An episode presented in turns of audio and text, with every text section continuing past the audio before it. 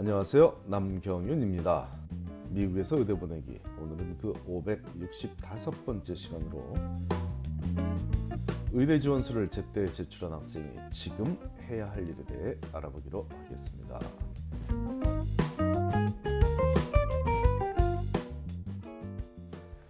지난 5월 28일에 원서 접수가 개시된 이번 사이클의 의대 입시는 코로나 바이러스의 영향으로 많은 점들이 불확실하기도 하고 혼란, 스러운 것이 사실입니다. 하지만 이럴 때일수록 학생들과 부모들이 서로의 지혜를 모으며 소통을 해야 내년 8월에 원하는 의대에 입학할 수 있을 것입니다. 특히 이미 원서를 성공적으로 제출한 학생이 긴장을 풀고 지내다 보면 제때 지원하지 않았던 것이 나을 수도 있는 일이 생길 수도 있으니 다음의 사항들을 부모가 알고 자녀의 진행 상황을 함께 점검하면 도움이 되겠습니다. 지난 5월 28일에 제출한 의대, 의대 지원서는 MCAS 어플리케이션이며 이는 1차 지원서로 분류됩니다. 1차 지원서가 있다면 당연히 2차 지원서가 있을 테니 지금은 그 2차 지원서를 준비하고 있어야 할 시기죠. 아직은 2차 지원서가 학생들에게 보내질 시기가 아니므로 그것을 준비하고 있어야 한다는 것인데 1차 지원서가 각 의대로 전달되는 시기는 7월 10일부터입니다.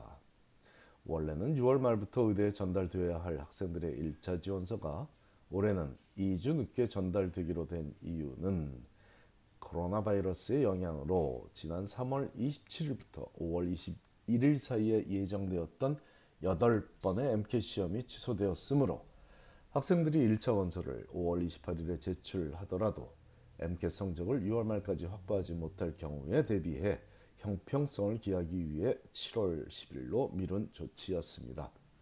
그 해결책으로 5월 29일부터 6월 20일 사이에 시행된 4번의 MCAT 성적은 7월 7일 이전에 발표하기로 되어 있었고 6월 27일과 28일에 보는 MCAT 시험 성적은 7월 14일에 발표하는 노력을 하며 7월 10일부터 1차 원서를 의대에 전달하면 MCAT 시험이 취소되었기에 학생들이 받을 피해를 최소화하고자 했습니다.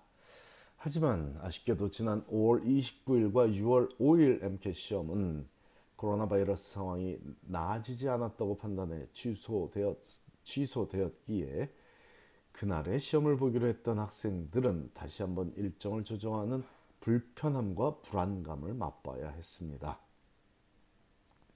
안전이 최우선되어야 하므로 불평할 수도 없었던 학생들의 전시, 정신 건강이 우려되죠.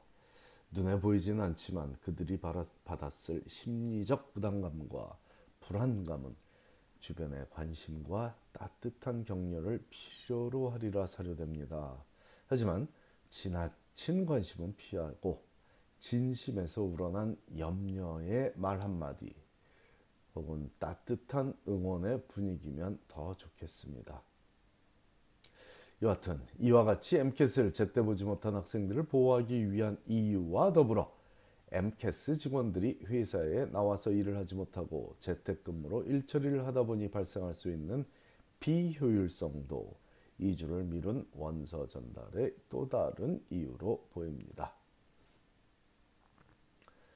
6월에 워싱턴 DC에서 열렸던 수차례 인권운동 모임의 여파로 DC 한복판에 위치한 미국 의대 연합회 AAMC 건물도 피해를 입었고 MCAS 부서도 그 건물 내에 위치하고 있었으나 다행히 팬데믹의 영향으로 그 이전부터 직원들이 재택근무 중이다 보니 접수된 원서 처리에는 영향을 주지 않았습니다. 다행이죠.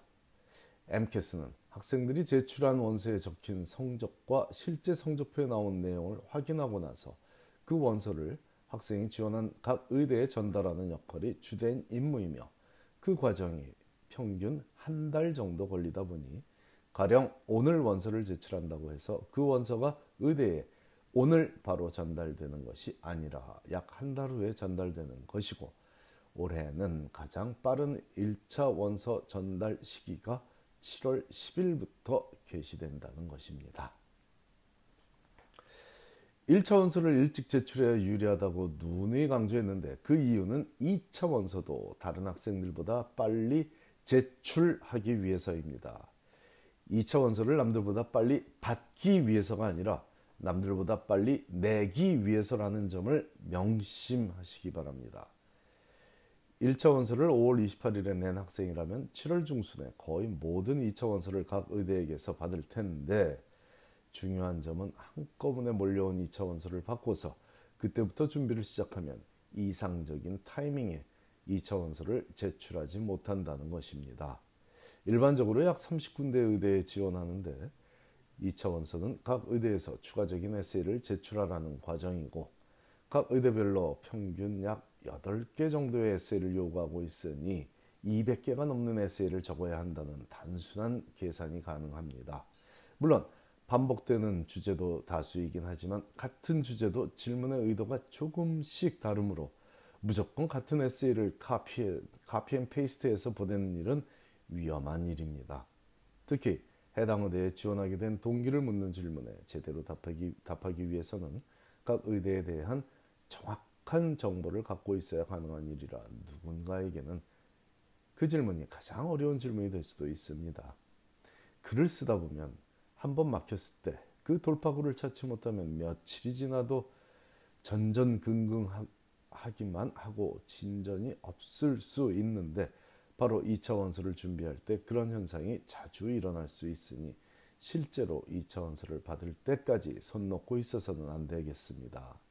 지금 미리 2차 원서를 준비해 둬야 7월 중순에 실제로 그것들이 몰려올 때 여유를 갖고 마무리하여 남들보다 먼저 낼 수 있을 것이고 그래야만 남들보다 먼저 인터뷰에 초대받을 확률이 커지는 것입니다.